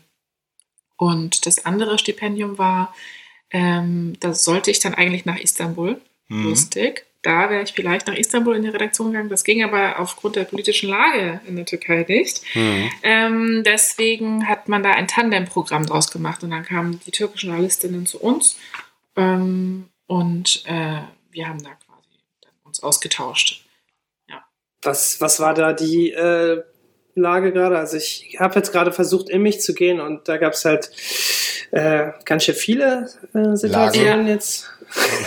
Ich glaube, ich weiß gar nicht mehr, was die konkrete war, aber ich weiß, dass einfach alle, also so viele Journalistinnen, ähm, Mhm. ist innen, möchte diese Lücke klar machen, in, äh, im Gefängnis saßen und ähm, auch die, die zu uns kamen. Ich Das weiß war gar diese nicht, krasse Verhaftungswelle, Ja. ne? Ja, Genau. Ja. Ich weiß nicht mehr, welches Jahr das jetzt war war. nach den, aber, nach den Protesten und Ja, dann gab es noch so einen genau. Putsch. ja, Genau. Es gab einen Putschversuch und Fall dann nach dem Putsch. haben ganz viele, die nicht geputscht haben, nämlich äh, Dennis Yücel und ganz viele, da im Knast Mhm. gesessen. Und die hatten sogar teilweise deutsche Akkreditierung und so weiter. Genau, und ich glaube, Ja. zu dem Zeitpunkt, als das Stipendium war, äh, war auch eine ziemlich heikle Lage und die, ähm, die Stimmung war auf jeden Fall auch angespannt zwischen Deutschland und der Türkei. Und deswegen hat man sich entschieden, dass man das als Tandemprogramm macht und die türkischen JournalistInnen nach Deutschland holt Mhm. und mit denen einfach gemeinsam im Tandemprogramm, da waren wir dann bei der Taz und so und haben so ein bisschen uns ausgetauscht, einen Artikel geschrieben, etc. pp. Es war sehr cool. Auch so lernt man ja Leute kennen und irgendwie, das ist echt immer ganz dankbar, sowas. Genau, und ähm, wen würdest du jetzt sagen, den du so in den letzten Jahren so in dieser Tätigkeit Hm. kennengelernt hast, wen fandest du jetzt besonders herausragend? Also da gibt es bestimmt eine Menge Leute, die jetzt einfach auch so wie du ziemlich aktiv sind und viel bloggen oder posten oder schreiben. Ja. Aber es gibt ja immer so Persönlichkeiten, wo du denkst, ey, cool, dass ich die mal getroffen habe oder den. Ähm, da muss ich kurz überlegen. Das sind halt echt viele. Ähm, ich bin eben immer, ich bin schon immer beeindruckt quasi von ähm, ja, weiblichen Journalistinnen. Einfach, ähm, jetzt muss ich mal echt kurz überlegen, was müsst ihr mal rausschneiden, dieses Überlegen. Ja. Weil das sind so viele. ähm, ja, also ich würde echt sagen, so Menschen wie eben Pascal Müller, ja, die viele wichtige Arbeit machen, ähm, es, äh, ich weiß nicht, also eigentlich ist es total spannend, weil auch auf meiner Arbeit versch verschmilzt ganz viel. Ich habe auch eine Freundin, die ich auch über das Stipendium in Amsterdam kennengelernt habe, oder zwei sogar, die beim Radio sind oder bei der Deutschen Welle sind. Und Mhm. ähm, da verschmilzt einfach ganz viel so privates Umfeld mit irgendwie beruflichem Umfeld. Das finde ich ähm, nochmal dazu, zu dem privaten und öffentlichen. Und ähm, ansonsten beeindruckt, hm, ja, würde ich wieder auf Kida Koda Ramadan gehen. ich weiß es nicht. Ja. Nein, Nein, ich kann ja weiß es auch, Es ja gibt auch schon. ältere, äh, vielleicht, also jetzt, wenn ich überlege, Ja. du sitzt da, äh, kriegst so einen ähm, relativ wichtigen Journalistenpreis verliehen, Mhm. da sitzen ja dann auch Leute aus der Jury ähm, von wichtigen Medien, so Ja. von der Zeit und weiß ich was alles. Vielleicht Mhm. gab es da mal irgendwas oder hast du da vielleicht irgendwie so eine Art Vorbild oder sowas? Vielleicht könnte man es damit. Nee, ich habe tatsächlich kein Vorbild, weil ich ja auch einfach da so reingerutscht bin und nie lange verfolgt habe, wer da ähm, sonderlich, wer da sonderlich äh, hoch irgendwie anzusehen ist. Natürlich habe ich auch so Fan-Momente oder so, wenn ich, ähm, wenn ich Leute im echten Leben treffe. Bei mir ist es auch so, dass ich viel Leute, die ich bewundere, ich habe mit denen so auf Instagram Kontakt. Ich habe so Instagram-Freundinnen, ähm, die ich vielleicht noch gar nicht mal persönlich getroffen habe, aber es gibt unglaublich, also unglaublich tolle ähm, Videojournalistinnen zum Beispiel. Es gibt äh, Poliana Baumgarten heißt, die macht krasse Sachen. Dann gibt es ähm, Fatma Aydemir, die ich total toll finde. Das ist eine Autorin und Journalistin Mhm. auch. So Leute. Also bei mir ist das jetzt nicht so, dass ähm, ich da sitze und denke, wow, dass ich XY mal treffe. Das war tatsächlich noch nie so, auch nicht beim Film. Ähm, das war irgendwie nicht so. Aber wisst ihr was? Ich überlege nochmal und schicke euch das. Falls. Genau. Machen. Ja. Also wir können ja Ähm, dann vielleicht äh, eine Ich will auch Instagram-Story draus machen. Genau, ich will auch Ja. gar nicht, genau, genau, ich Ja, will wir auch gar machen nicht das als. Cliffhanger. Ja, Ja. wen fand Jasmin toll? Die, Nein, die elf krassesten Vorbilder. Das äh, Ergebnis wird sie überraschen. Genau, die Liste.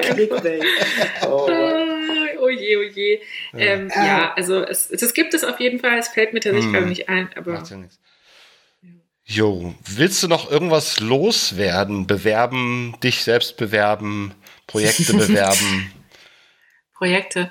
Ähm, nee, ehrlich gesagt, ich bin ganz zufrieden. Ähm, ihr könnt mir ja alle mal irgendwie, alle Verlage der Welt können sich mal melden. Ich würde nämlich gerne einen Roman schreiben. Das ist mein, das ist mein Oh. absolutes Lebensziel. Mhm.